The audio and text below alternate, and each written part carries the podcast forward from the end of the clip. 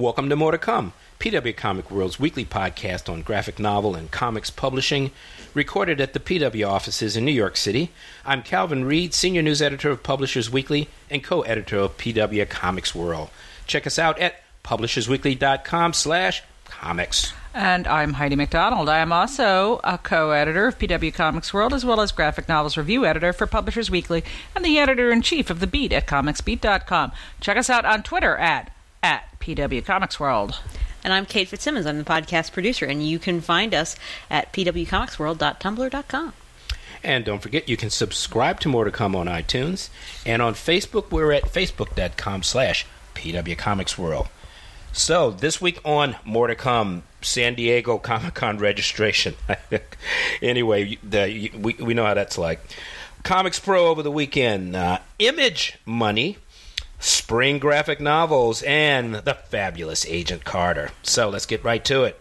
San Diego Comic-Con, same as it ever was. Yeah, I mean... Sold out in an hour? Yeah, the fastest ever. I, I mean, I hardly even feel like this is a news story. It's, it's like a lot of people record. wanted to go to Comic-Con, and, you know, a lot of people couldn't get tickets. I think what we, what the news story is, is that, one, it failed to crash this year.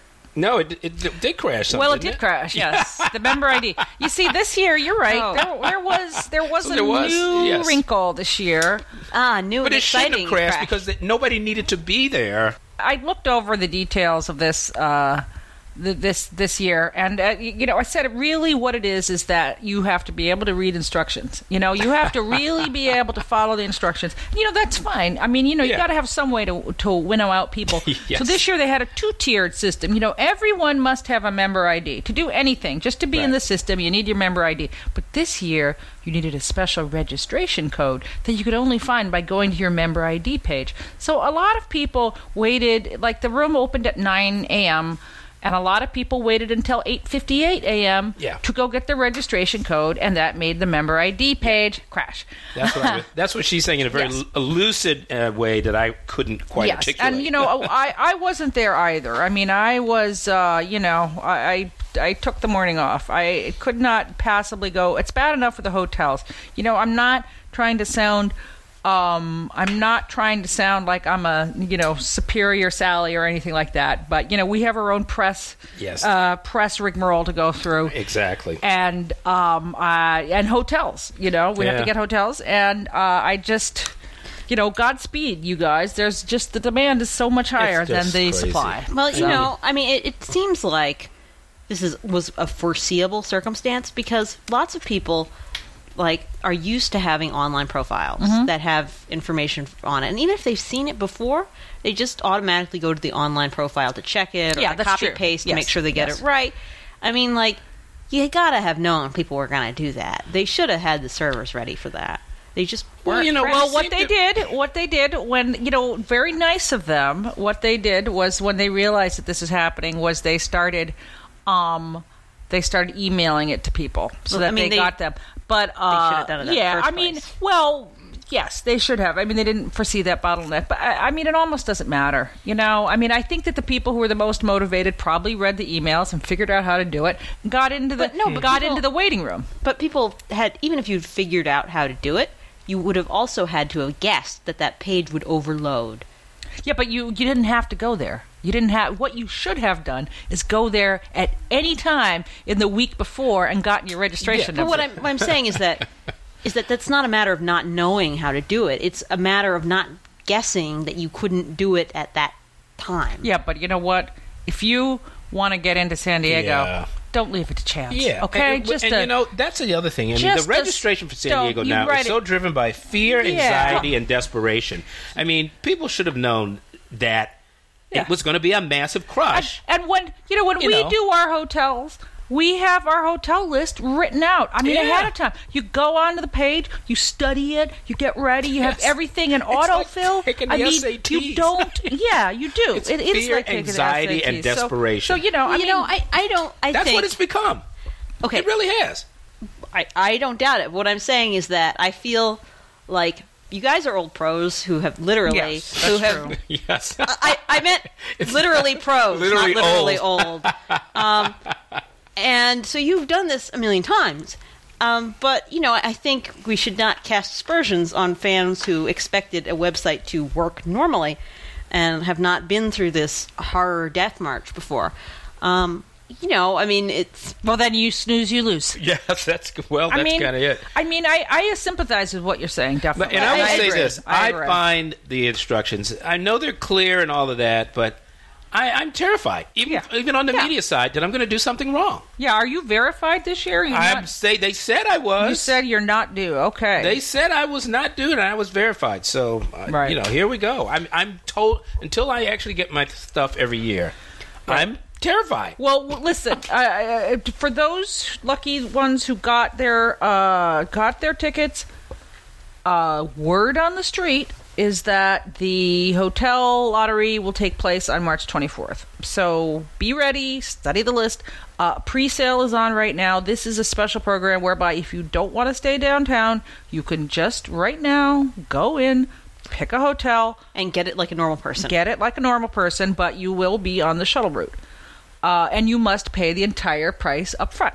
But you can. If you're the type who's too nervous to go to the lottery, I suggest you just go and book your hotel room right now if you have a badge. If you don't have a badge, um, well, we'll see. You know, there's and professional registration, press registration, and industry support registration are yet to come. You know, I think probably for me the most interesting thing about all this is the number of people who are now saying, well, I didn't get a ticket, but I'm just going to go anyway. You know, I mean... Oh, really? Yeah, well, they are. I mean, you could see last year there was a ton of people just hanging out in the gas lamp, and, um, you know, oh, there yeah. was some problems. There was the, yeah. the hit and run. There were, you yeah, know, yeah. people falling down. And Well, you know, I mean, there are, you know, there, there at least in the past, there certainly have been enough activities where you could kind of just wander around the edges and it, probably have a pretty good time. Yeah, I mean, if you, especially if you happen to be from California or yeah. an adjoining state where it's really not that much of a trip for you, I can see that given how much comic programming is not at San Diego Comic-Con itself, it would totally be worth it to go anyway. Yeah. If you can find a place to stay yeah. or... Uh, you, you know, know, you have the... Maybe you're crashing with somebody. Who yeah. knows? You know, this we don't have this on our topic list, but just parenthetically, um, there was... A, I, I ran a piece on The Beat recently about how after Angoulême, the comics festival, there was kind of a big scandal because they always said they had two hundred thousand yes, people. Yes, I was shocked when I read that. And now they're saying that there's only twenty thousand people. Now that's a hell of a drop. That's a hell of a drop. Yeah. A hell of a drop. Now, I will tell you that I did a little digging around, and um, I have to be honest. When I went last year, I thought to myself, is this really two hundred thousand people? Hmm. I mean, I because where do they park? Where do they... I mean, they can't stay there. There's no hotels, so mm. they have to train it in. But, I mean, there's only a certain number of trains. I was told that they bus in a lot of people. Mm. But at the same time, it's like, you know, I, I don't know. It, it's well, not... It's more than... Let me tell you. It's more than twenty thousand people. It's definitely more than twenty thousand people. So there's a lot of politics well, going on here. But kind of... Um, it's kind of not... Yeah, they've been fudging people, the numbers right? and, here, or, here's or the using thing. extremely uh, generous numbers. Yeah. Well, they here, did it like every time you entered a tent, you were a person. That's how... Here, here's the thing. Um, a lot of quote-unquote statistics are just completely made up by estimating based on like almost nothing. So I really wonder how much even attempt to be accurate there was. And so now, first they aired on the high side, and now they're embarrassed and they're airing on the low side because they're just bad at keeping track of people. Well, don't these shows well, it is here? France, so don't, they, don't don't the shows here have some accepted conventions for how attendance? At least the big um, ones. Well, I would say there's two accepted methods, and there's no one is just you know one person, mm-hmm. one ticket. One is one person, one day, one ticket. Um, you know, yeah. when we when they said that New York Comic-Con was the biggest, had the biggest, you know, Lance Festerman, I, we talked about this, was yeah. very careful to say that it was this, the latter method. So it wasn't, you know, one hundred forty thousand individuals. It was one hundred forty thousand individual day tickets, mm-hmm. you know.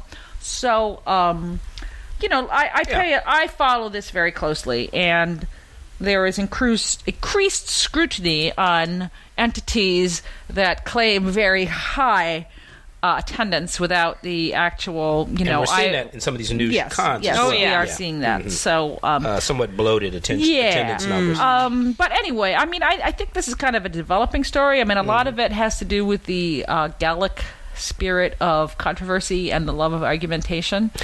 uh, so there's, there's, there's, and, and the fact that the French are not known for their statistical brilliance.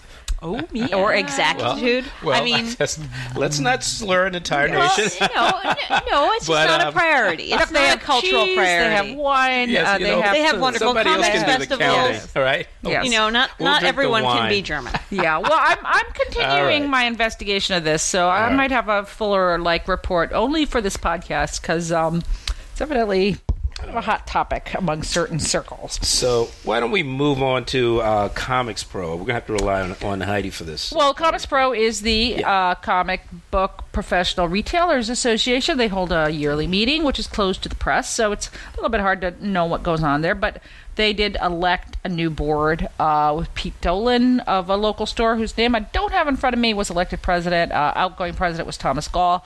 Um, I talked to a couple people. I'm working on actually an interview with, with Dolan uh, that should be uh, up on the site or uh, next week for sure. Isn't that the name of the commissioner in the spirit? It is, yes. Okay, never we, mind, sorry. Yes, I, I, yeah, yeah, yeah. I, I've never known mind. him a long time, and it's always a source of, of humor. yes, but, okay. um, couldn't help that, sorry.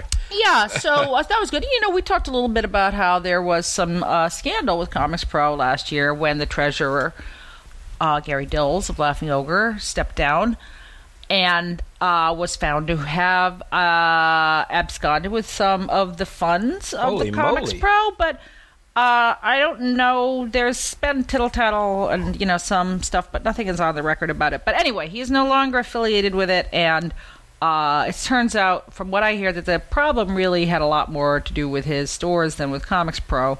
And uh, so, you know, that's a bit of a shocker. But aside from that, everything else sounded really great. Mm. Um, you know, a lot of new announcements. Uh, a lot of them kids. Invader Zim is coming back from Oni Press with uh, Jhonen Vasquez drawing it. Uh, Paper Cuts is doing some Nickelodeon stuff. Uh, oh, I know, Calvin, yes. you have more oh, yes, information yes, on that. Yes. Um, I'm trying to think of what else. You know, there was a lot of... Uh, oh, I know. Well, the, the best... Um, Uh, some of the guests there, uh, Chuck Palahniuk, the novelist, was there to promote yes. the new Fight Club yes, Fight comic, Club. Mm. and they gave away this awesome like severed arm giveaway that people, uh, retailers loved.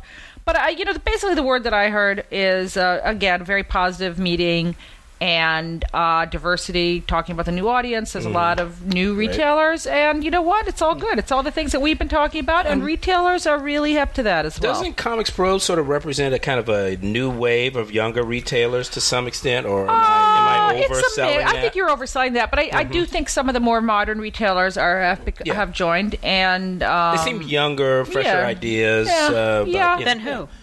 Well, then an older generation of um, direct uh, market store owners. Yeah, you know, this is an what? industry I, where, you know, twenty years ago, I mean, granted, I hate it when people say, oh, well, twenty years ago, but, you know, just for just for a reference point, you know, twenty years ago, I would argue about retailers about whether they should carry Simpsons comics. You know, they didn't know that that was actually anything people would read, all yeah. right? So I, I wish you guys could see Kate's face when I send that, by the way. You have, but, uh, yes, believe yeah, me, this yeah. is, and that's so, a milder so, example. Right. So one of the problems with being an old pro is that you have these kind of scarring incidents in your yes. youth, and um, you know you never let go of them. Uh, so well, I anyway. mean, there there definitely are some comic stores that are not exactly moving with the times. It's yes, true. There's yeah. still some old timers out there, but um, overall, everything uh, you know, I heard nothing but good reports out of it, and um, so and, and a new board. Anyway, look to P W next week for an interview with the new president, and we'll find out more. Excellent, excellent. Publishers Weekly dot com slash comics. That's right. Okay. Well, speaking of Publishers Weekly dot com comics, mm-hmm. um, we did our our uh, spring previews, which is now available. It was in the magazine a couple weeks ago, and now it's out okay. behind the well, firewall. You're jumping ahead, but let's go on with the spring graphic novels. We'll yeah. Get to, we'll get to Image Money I thought later. That was a good segue, Calvin. That's fine. Let's do it. Let's do it, because this is a fabulous feature. It's getting great traffic. Uh, Heidi's gotten down the hottest, as we put it in the newsletter, the hottest graphic novels of the spring. And there's just, once again, there's just a great list of new books coming out, starting pretty much about now and heading into midsummer. Yeah. Um, you know, among the top books is um, Uh, well, the first uh, standalone graphic novel by Jillian Tamaki, Super Mutant yes. Magic Academy, which is a collection of her webcomic, is coming out. Um, uh, The Thrilling Adventures of Lovelace and Babbage um, is coming out. I'm psyched, mm-hmm. totally psyched about that book. It's one of the most, the smartest, most delightful nonfiction books you ever want to read. The, the, the creator, uh, Sidney Padua, this thing has been obviously famous in U K for years. Right. And it's again, it's a webcomic. It's, it's been web serialized the, on the web. The Pantheon is turning into right. a book, but it's absolutely hilarious. She's she's easily the smartest person in any room that she's in. I mean, she can talk about higher mathematics, engineering, um, you know, uh, in nineteenth century poetry. Uh, it's it's just quite it, it's about Ada Lovelace uh, and Charles Babbage, the great uh, mathematician. Uh, and Lovelace is sort of arguably considered the first computer programmer. Babbage uh, is sort of arguably given the, the distinction of inventing the first computer, uh, yeah, something called basic- the difference machine or the difference yeah, engine. Excuse uh, basically, me. Basically, uh, Babbage invented it, and Lovelace figured out what you could do with it. Yes, yes, and really sort of filled in everything that Babbage didn't Think about of. his own device, uh, and. The comic is this amazing sort of alternate universe where instead of them dying when they did, they live on as a duo that fights crime. Except they have a different notion of what crime is. For Babbage, it's street music, and for uh, Lovelace, it's poetry. uh, it's yeah. I think it's one of the most anyway, delightful I think things it's I've read get, in I think it's going to get a ton of, ton so, of but, attention for but that. But there's more. Yeah, there, no, there's a lot more books But wait, out, there's and, more. Um, Let's see. What uh, I'm very have? curious about the, um, the Hanukkah Brothers and The Divine. Right. That it looks book, well, there's a lot gorgeous. of cartoonists from Israeli cartoonists coming out. As you mentioned, the Hanukkah Brothers, Tomer and Asaf, have The Divine coming out, which is um, a book that they did with Boaz Levi, another kind of uh, Israeli creator, which is about, kind of based on some modern headlines about, uh, you know, warfare, jungle warfare, uh, like, I guess, terrorists, insurgencies, whatever, but uh, with a fantastic uh, twist to it. And um, there's another book coming. That book is from First Second. Another one from First Second is, uh, let's see, I'm looking here.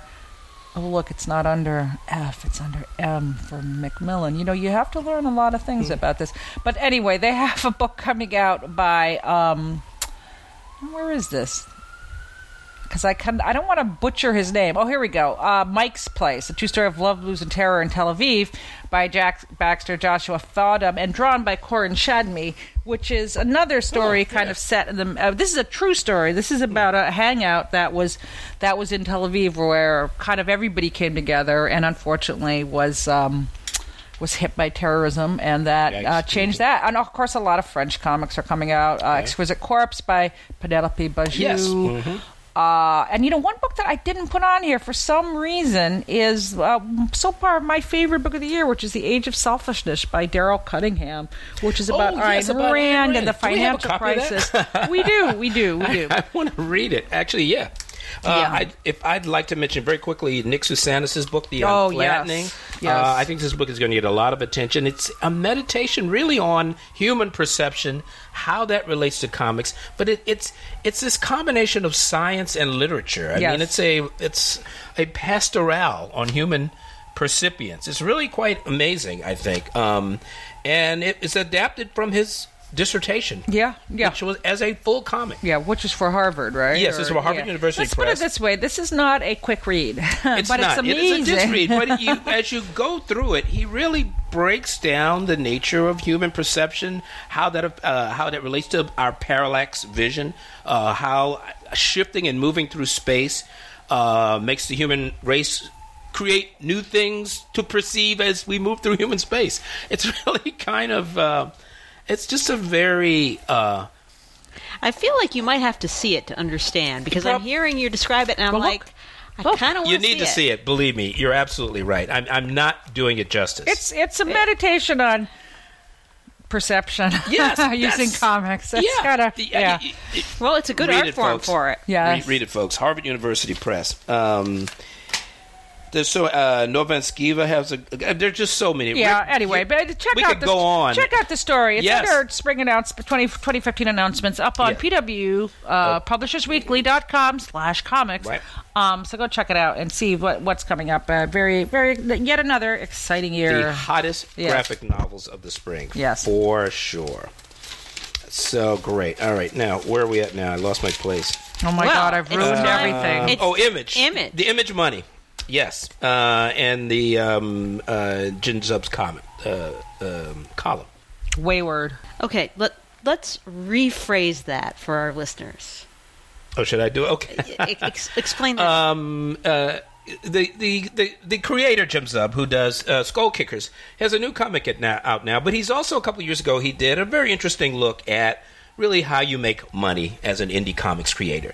Uh, and, you know, times, uh, they are a-changing. Mm-hmm. Yeah, and- well, well, I think what was interesting about this was that, um, like, he wrote this, this column a couple years ago about his comic Skull Kickers and talked about how they could make as little as thirty-one dollars a page. You know, it's a little sobering, and I, I actually ran a headline, you know, comics creators could make as little as thirty-one dollars a page. And for some reason, this story got picked up on social media. Like, everybody just started Facebooking it and liking it. So Jim kind of wanted to set the, the record clear, uh, set the record straight, that with his new book, I mean, he put up these charts, and they're very startling, and that it's outsold. Like, the first issue of Wayward outsold the first issue of Skull Kickers four to one. Um, he did not give any page rates for this, but he pointed out that the artist is able to work on it full time now, as opposed to Skull Kickers, where they had kind of, you know, living hand and mouth, and, you know, he has to do other work as well. But uh, but there is, you know, the monies are so much better. The Image model is really working. Really is, is what it comes down to. And it goes into pretty good detail though about yeah. why that model works, of course. Also, yes. Well, the main thing is, uh, well, you know, it works in that. There is a flat rate yeah. for Image. It's like that you do not have to, like, you. I believe it's twenty five hundred dollars for yeah. every issue, That's and what I've then been whenever saying. You get it is it is um, you know, profit above a certain level, and the levels have gone way up since uh, Skull Kickers came out. I think in twenty eleven. You know, the other thing he says is really smart is that uh, you know, he's got a more of a, more of a following now. Yeah. Um. In fact, he goes over. But, a long list of, of really good reasons yeah. why it works. Uh, visibility. Right. Uh, comics are everywhere these days. They're in the books. They're in the book market. T Vs, films. Image is kicking butt. Another reason. It, it is. Um, um, what is this? Something. Uh, I can't understand my own handwriting. Retailer outreach. Oh, his career growth, as you were mentioning. Mm-hmm. Yeah. He's obviously much more more well-known. He's got a, a number of...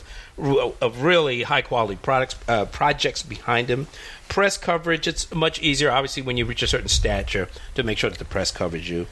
And he also, uh, there's much more, you know, um, chick-oriented content over bro-centric slapstick well, violence. Yeah, that's what he, I mean, the, the new book is about, you know, a female protagonist who has a lot of cats, as opposed to Skull Kickers, which is definitely a takeoff in video games. And he says the market is just, you know, that Wayward is just a lot more tuned to the market yeah, of twenty fifteen. Exactly. So, um, anyway, it's definitely a must, must, must read piece uh, if you go to uh, his website and read up on it. But, uh, you know, I think all of these things that we've, you know, we talk about things over and over. There's certain topics we just come back to. Uh, and, uh, you know, there wasn't any huge breaking news this week. So there seem to be four topics that we come back to, which is conventions are growing. Um, uh, you know, um, well, I don't think retailers are doing better. Yeah. Um, the books are great, well, and uh, creators and all, are doing well. And more I mean, kinds of people want yeah. them. Well, I mean, I actually don't think this was that conventions are growing, because, quite frankly, S D C C reached capacity many years yes. ago, and there is no room for it to grow. That's right. But well, demand, that's it's, but, but it's overflowing is, in other places. Demand I mean, is that's growing, what you know. It, but because still, of the popularity of yeah. San Diego, more people yeah. are going, you know, want that experience. They have to go elsewhere. So, I mean, the number of yeah, conventions has overflow. like because it's. San Diego Quindupli- is never hurting for attendees, no. and yet you constantly hear people being like, "I'm just not even going to try. I'm yeah. going to go to this other convention. I'm going to go to a local. Yeah, I'm going to go to a local one here where I can. I'm almost guaranteed I can get in, actually yeah. get in, and not just, you know, wait around a, you know, virtual chat room to see if I'm, to see if it crashes." Um, And I think uh, it, just to connect it with, I mean, John Jackson Miller at Comic-Con, I mean, I think when they did their story about the, you know, the new landscape of, mm-hmm. the, I think he said the world has kind of changed. The three hundredth book at Diamond sold at one time sold about a thousand copies. Now that same book sells five thousand copies. Yep. So it, it's. Yeah, it's a shifting landscape. There's optimism yeah. everywhere. And uh, at Comics Pro, Diamond did announce that sales are up something like four percent already this year. You know, last year at this mm-hmm. time, sales were soft. Yeah. This year, they're up. And, um, and you it's know, early. That is not so, a yeah. that is not a uh, anomaly. Yeah. Well, I, I think there's, quite frankly, I think there's been a lot of market adjustment. Mm-hmm. Yeah. I think for a while, maybe the product was not necessarily what the audience wanted. And, you know... There's been an adjustment and, there. Yeah. And, and, and publishers are starting to pay attention. They're seeing the hard facts, and they're realizing they've got that. We've, we've seen it. We've talked about it on yeah. the show. And, I mean, I, I I just find that um, there's such a generational shift. I mean, it's really like, you know, the people driving their, of course, you know, their horse-drawn carriages, and then these people with their newfound automobiles. But um, I, just a lot of people are not, you know, are they like? I mean, they just announced something in the in the D C and Marvel, you know, where they're changing things with Secret Wars and D C and all that. And you know, on my side, uh, there's a comment that's like, "Well, this isn't my Aquaman," you know. And I'm like, "Oh, there was when they released the, these photos of Jason Momoa as Aquaman, and he's going to be in uh, Batman v Superman, you know, leading into the Justice League, and it looks great, you know. They've remade Aquaman yeah. as this, you know, kind of." Polyethnic Maori surfer dude, and you know God what? It's twenty fifteen, yeah, and that's kind of like a good like image. Aquaman it's yeah, the old one anyway. If yeah. ever there was a character who was screaming to be rebooted, yes, it would be please. Aquaman. Yeah, and, yes. and you know, I mean, I understand it's hard to. Uh, It's hard to take your existing audience like that and just say, you know, sorry, pops. You know, well, uh, you know, you know, as, uh, you know, Kate Beaton's you book. You had is, your day. Yeah, well, Kate, you know, Kate Beaton's book is coming out take next year. Take your orange and green uniform and go jump in a lake. It's called Step Up, you know, Step Up, Pops. And, yeah. You know, well, st- Step you know, Away, Pops. And you know what? I mean, uh, I, I, right? mean I mean, when you don't have an Aquaman situation where something is completely failing, the, yeah. Uh, the smart thing to do is to try to do something like Miz Marvel or something where you're not completely alienating your old audience, but you're giving something new out there that will bring in a new audience. Mm.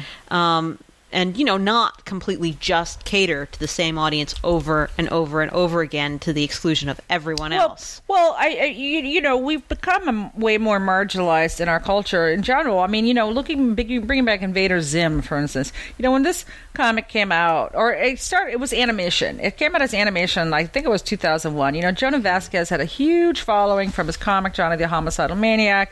Um, really just the vanguard of the whole goth culture, hot topic generation. Um, you know, the guy was a, was literally a superstar. Um, Invader Zim came out, had a huge cult audience, mm. but the ratings were not what Nickelodeon wanted at that time. And it was not it was not seen as something that really fit in well, to what they were doing. Well, it was a cult show. It was a cult show. But, you know, now, post-Adventure Time, it's all cult shows, you know? yeah, I mean, true. Steven Universe and Bee and Puppycat. I mean, all of this stuff is like, you know, uh, it, it, it's it, now that kind of handcrafted animation is more the norm than the, than the outlier.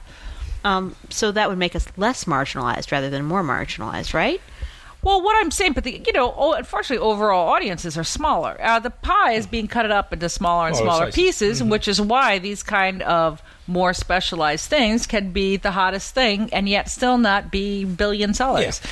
Well, I mean, on the other hand... They can make money on a smaller slice of the audience. Yeah. yeah. On the other hand, um, it could be, and it seems to me, like we're getting more pie in general and more slices of pie. Yes. Um, yes. The pie is bigger. Mm-hmm. Yeah. The, well, not only is, is the pie yeah. bigger, but more of it is devoted to geek things. It's just that it's not one geek market. Right. It's, exactly. It's, there are more options out there. Right. But I well, think one thing yes, that's very important that. to think about the pie... It's the quality of the ingredients. Yes. They're fresh, they're artisanal, it's and true. they're organic. You know? It's true. But it is because, quite frankly... It's a pie made in Williamsburg.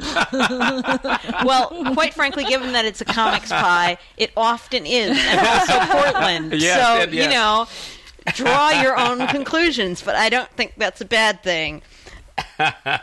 No, it's, yeah, it's no white flour. Sorry.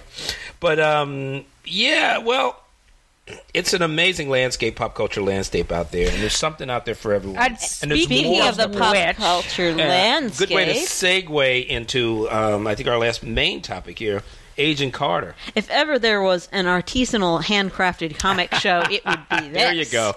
Uh, I mean, where do we begin? I, I just think this is one of the most assured, most entertaining adventure series uh, on T V right now. Why don't we tell our listeners about what it is? Uh, okay. Uh, who should do that? Should I do it? Um, you Go ahead. Okay, Because you, you've I'll been watching it, haven't you, Kate? I have been go watching ahead. it. I, I did miss the uh, finale. I'm going to watch it when I have time. Um, uh, and just to just jump in here, I saw the first two episodes, but due to my busy schedule, I haven't been able to see them. But, uh, you know, I'll jump in where appropriate. Yeah. Of course. Um, okay. So those of you who have watched Captain America, the first movie, know that uh, Captain America's co-star and love interest was Agent Peggy Carter, who was working for uh, S S R, which was the predecessor to S H I E L D. Yes. Mm-hmm. And we also know in the second Captain America movie that she was the S H I E L D director prior to Fury.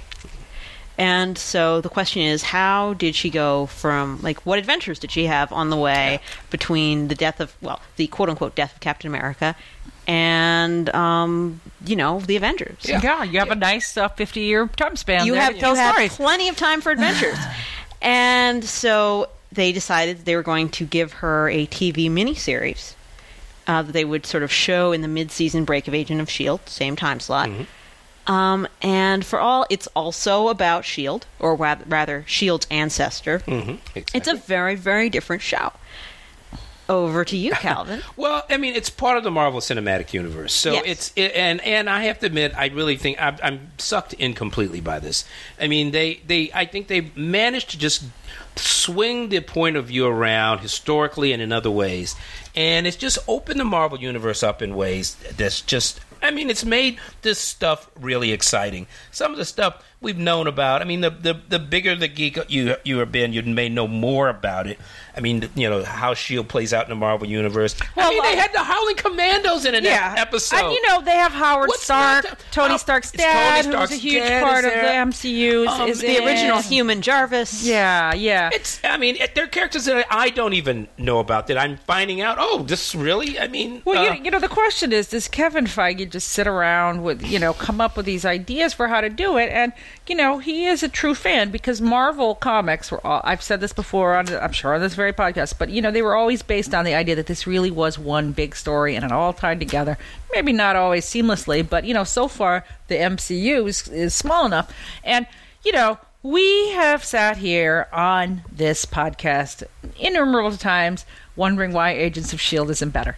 And just from the get-go, Agents, Agents of Carter, Carter was very cohesive. Was oh, like a delight because it's it, amazing. You know, I, I watch, um, you know, one of the shows that I watch religiously. A new show that I've been watching is Better Call Saul, which of course is the follow-up to Breaking Bad. You know, we are in the golden age of television, and guess what?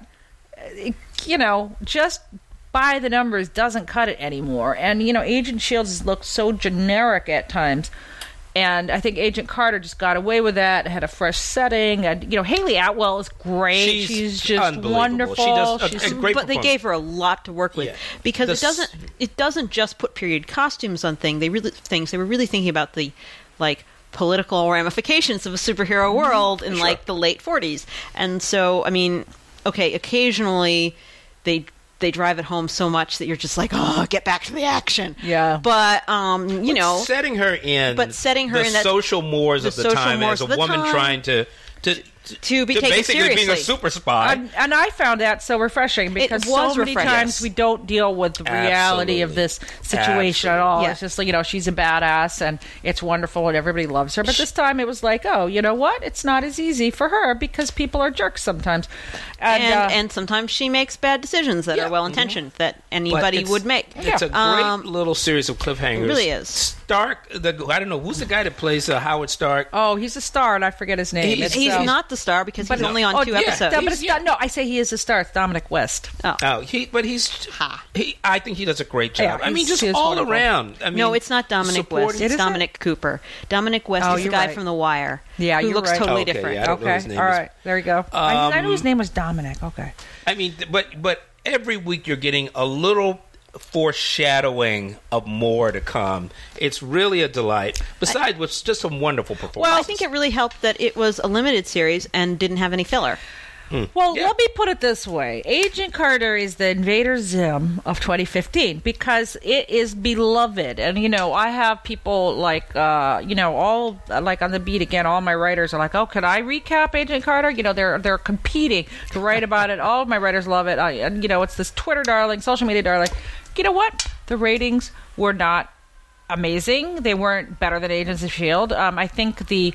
Uh, the ratings, which are um, when they take uh, recording it and watching it into account, are better. So, I mean, I don't know. Is this an experiment? I would not like to see a weekly Agent Carter series. Uh, frankly, I'd like to see an eight-ish, you know, eight mini, an eight-episode yeah. miniseries done with really high with quality like high this. Quality, absolutely. But you know, once every season or something. Yeah. So, I, I mean, would rather see that. The thing is that they put it on in a time when typically a lot of shows are off the air. Mm. And there are reasons for that. Um, you know, February is not exactly ratings gangbuster time. Mm. And, you know, people are just like, oh, my regular show, Agents of S H I E L D is off. And then they just don't tune in. Um, people are conditioned to think that television shows start either in the spring or they start in the fall. Yeah. And so, you know, a lot of people's Agent Carter radar was not up. And, the you know, they just did not get in the habit of putting that on their list, I think. I mean, I it was a necessary thing in order to fit it into the schedule. It's just that it's it's not the traditional mm-hmm. American scheduling. Yeah. And so I think that did hurt its ratings. Well, that's unfortunate because uh, it's it's head, shoulders, and heels over pretty much anything else that's up in com- we, competition know. with. Maybe it will get good D V D numbers, and it certainly has good TiVo numbers. So well, let's hope so. It uh, it certainly deserves uh, mm-hmm. all the praise it can get. does. And and again, you know, Marvel uh, is just they're trying different things. Yeah, you know? They're trying some different yeah. stuff, and uh, you know, I you mean, know, at least artistically this time it paid off. Sweet Avengers money. Yeah, they can afford well, a few. A few they afford to do quite a few things. You know, they can do some experiments and see what sticks. All right, so. Okay. They can even afford Ant-Man, and it's well, yes, you know, it's, as long as it's we're inevitable talk, you know, we're talking about Ant-Man. It's like I was at Toy Fair a couple weekends ago, and uh, they had toys here and there, and nobody seemed very excited about them, and they didn't look very good. So, well, they looked good actually. There was like some really cool giant ants with uh. a little tiny Ant-Man. Uh, and that's so cool. It's a little tiny Ant-Man. So well, you know, it's interesting. I mean, we seem to be in this period where I mean, so many franchises that when I, you know, once again, I hate to say this, you know, years ago when I was it's a fine. kid, were not the A franchises. I mean, Iron Man, um, Ant-Man, these were not the top level franchises. Well, they I don't think Ant-Man still is a top level so, franchise. But we've also seen now that, um, I mean, it, it, even, you know, we've also seen that the studio's ability to turn these things into top level. I mean, Iron Man simply was not one of, to yeah. me. When I was a kid, was not yeah. one of the top books. But uh, but on the other hand, you it know, is now. It's on the, one of the top uh, characters. From on Marvel. The other hand, the Hulk movies tanked on a regular basis. Yeah, and um, also, you know, with Ant-Man, uh, mark my words. You know, we're sitting here now, and nobody could be wrong. Nobody, we be well, wrong. nobody's very enthusiastic about it. But you just watch what they're going to do is, you know, load in like cameos by Howard the Duck and Agent Carter, and probably so. You know, Doctor Strange. Pull out all the stops to make people like it. Exactly, exactly, and we'll be. Coming back, sitting here and saying, "Oh my God, it was so cool when Doctor Strange met up with Howard the Duck." But you, ne- you never know because they didn't. They not everything that comes out is gold. I mean, when well. they did well Thor two, we were like, "That was dumb." Um, but on the other hand, they surprised us with Guardians of the Galaxy, so it's by no means an assured hit. I mean, quite frankly, I have any number of reasons for my skepticism, and we'll see. We'll, we'll see, see if they pull it out or not. We'll um, I have my theories, and we'll see if they're correct. All yes, right, so let's indeed. move on to the news briefs. Moving on to the news briefs. Heidi, I think you have an inside story here. I do. You do. The Dwayne McDuffie Awards. Oh, oh yes. Right. Uh, well, I mean, I can't really talk about it too much. I mean, well, you I, can talk about well, what it is or the finals. Yes, I was a judge for the for the Duane McDuffie Awards for uh, for diversity. Mm. And our new uh, award. Yes. Okay. Are you well, I, I thought you were going to like breeze past that. Well, I was going to tell what the awards were right. since you wanted me to. I do. I do. Go on. um, yeah. Um, they are a new award being presented for the first time this Sunday at the Long Beach Comic Expo, named after Duane McDuffie, uh, who the great writer and um, who was African American. So these are awards. Uh, he was a co-founder of Milestone. So these are awards that kind of reflect that uh, aspect of his work. Uh, I was a judge along with a bunch of other people, including Joan Hilton, Lynn Wein, uh, Joe Illich, uh, Neil Edwards, and um, very diverse. Yes, very diverse. And we went over a bunch of titles, and uh, so among the nominees there are five, and one of them I'm going to mess up, so I'm going to try to find it. But uh, Miz I've Marvel. Got him here. Oh, there you go. Okay, so yeah, I mean, I I, rem- I know Shadow Hero, Miz Marvel, and. Uh, And um, Hex, Shaft, Hex Shaft, and then Hex, Hex. Uh, I think it's is that Hex, Hex two? two? I, I think, think it's it Hex eleven, and then Hex eleven. Sorry, and then M F K. So, uh, which is a webcomic, as mm-hmm. is Hex eleven. So, you know, three books that we've been talking about all year. Yeah, absolutely. And two that kind of flew under the radar. I never heard of M F K or, or yeah, Hex. I never and heard of them, so. uh, you know, but they were all all mm-hmm. uh, excellent. So, yeah, and we'll so. find out who wins on Sunday. Yeah. This sounds a lot more exciting than the Oscars, I have to say. Yeah, so. All right. Next brief. Next brief. Uh, speaking of under the radar hits, um, Boys Over Flowers, the classic shoujo comic from the mid nineties, is coming back. Well, its sequel is coming out in an unexpected place, Shonen Jump. Um, normally, Shonen Jump is reserved for big hit shonen titles, usually with lots of violence. So school drama about, you know, romance and love and backstabbing and, you know, learning life lessons is not what you would normally expect. So we will uh, look forward to seeing the uh, sequel to Boys Over Flowers from there, because it will be coming out in English simultaneously online through Shonen Jump. And uh, yeah, Boys Over Flowers, that was uh, one of the early hits, earliest hits, yeah, you was, know, from Tokyo huge. Pop, wasn't yeah, it? Yeah, was back, it in yes. back in the day. Back in the day. Yeah. Yeah. Okay. And speaking of... Uh, publishers. Calvin, um, do you want to talk about Paper Cuts and Nickelodeon? Yeah, well, well we do seem to be in a in a in a uh, period where uh, these independent publishers are lining up with other media um, for these first first look deals, either for T V or for film. Paper Cuts just announced a, a first look deal with the Nickelodeon.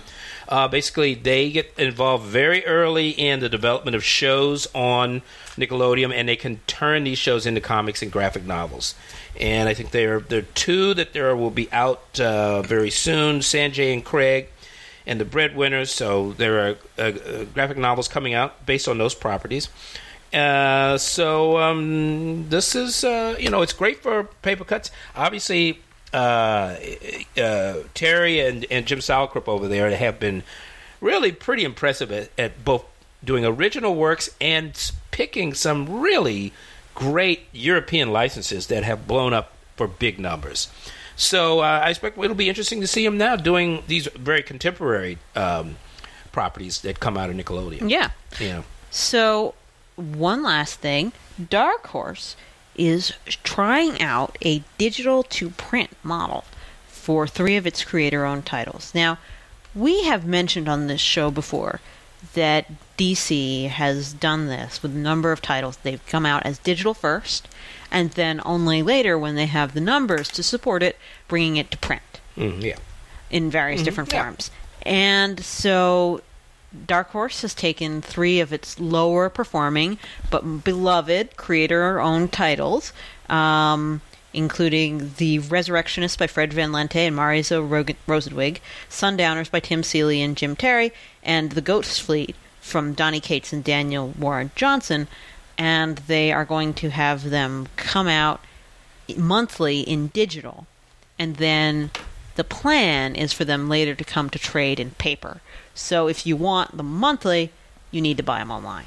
Yeah. Right. And that may be a good model for a lower yeah. entry point, you know, book, because then that way uh, you're, without having to amass physical inventory, your faithful can get new installments every month and not forget you exist, while your trades can go to the general market. Well, I, you know, um, I had never heard of any of these books. And um, I, I haven't read them either. Uh, read them or heard of them? I, I hadn't heard of them. Yeah. Or okay. Because I've uh, heard of the creator, but not the books. Right. Yeah, exactly. I know the creators, so, yeah. uh, it, oh yes, I've definitely yeah. heard of the creators, and um, you know, uh, there are some books that came out uh, from Dark Horse that nobody's heard of, and they didn't sell very well. And um, I think that, to their credit, they're going to stick yeah. with these. I think they probably already paid for them, and so they might as well put them out some way. But yeah. printing them up is yeah, it's too expensive. And in the in the press release about this, kind of they came right out and said that. Like, one of the creators, yeah. like, you know, I've been a retailer, and it's gonna be a tough market yeah. out there. I thought it was a, and, a, a refreshingly candid. Well,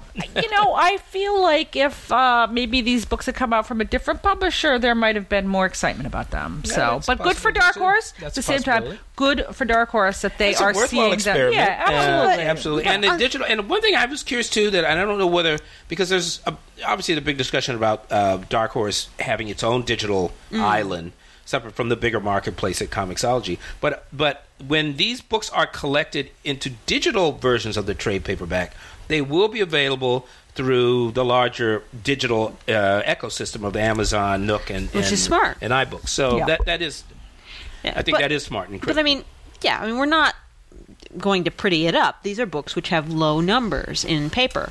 But on the other hand, there are always good books that have low numbers in paper. So having a business model that does not penalize that yeah. is a good idea. Absolutely. You know, I, I think we've talked uh, over the years about a lot of new business models here. I mean, certainly we talked about Monkey Brain, which is a digital imprint. Mm-hmm. There's quite a few digital imprints. Mm-hmm. You know, I mean, Kate, you mentioned D C Digital. They kind of do the opposite. They put it out in digital first and then serialize it in print. Um, you know, Lion Forge is going that way. Mm-hmm. They've done some digital releases, sure. and now they're bringing out print editions. Um, you know, we've seen a lot of things not work, actually, and which kind of surprised me. I think when well, the uh, experiments, when ta- man. Well, there have been. I think when tablets launched, I think that everybody was wondering, you know, what would be the big hit off of that, and nothing that is tablet created uh, has worked for various reasons. And um, but you know, people definitely read tons of comics on them, but I don't think any tablet native comics have been big hits. Um, you mean in well, what about something like Bandette? That that. Took off. But that well, that was a digital. No, I said tablet native. I'm just. Well, what's the difference? Yeah. Well, I mean, that sells as an app on on a tablet. Well, the apps, mm. the app version of almost everything is. I mean, not really. People don't getting like traction. Apps. Yeah, exactly, exactly. But I don't think that doesn't some mean they're do, not. Some don't, but yeah, they're, they're not native well, to digital. I didn't say native to digital. I but said I'm, native I'm, to tablets. But, okay, but because these if, apps like. Comixology and everything are made really for tablets, and right. these yeah. digital uh, comics are made for Comixology. So how is that not native to the tablet? Because they're not created just for tablets. You could read them on your computer, you could read them on your phone, you could read them on any digital platform. Oh, so you mean things that you can only read on a yes. tablet. Yeah, well, I think well, that, that limits your market a bit. I think, yeah, yeah, the, and the, the yeah. And the, people the don't like extra apps. The app side of everything, frankly, I mean, even the, the enhanced ebook side, that's it's. Well, you know, although listen, that is a tablet version. Listen, too, I'm, sure anyway, I've, I'm sure that I've plugged it here before, but I, I do recommend if you really want to get wonky and all this stuff that you pick up Todd Allen's digi- yeah. uh, Economics of Digital yeah. Comics, yeah, where no, he breaks it all down yes, in detail with yeah. charts and graphs.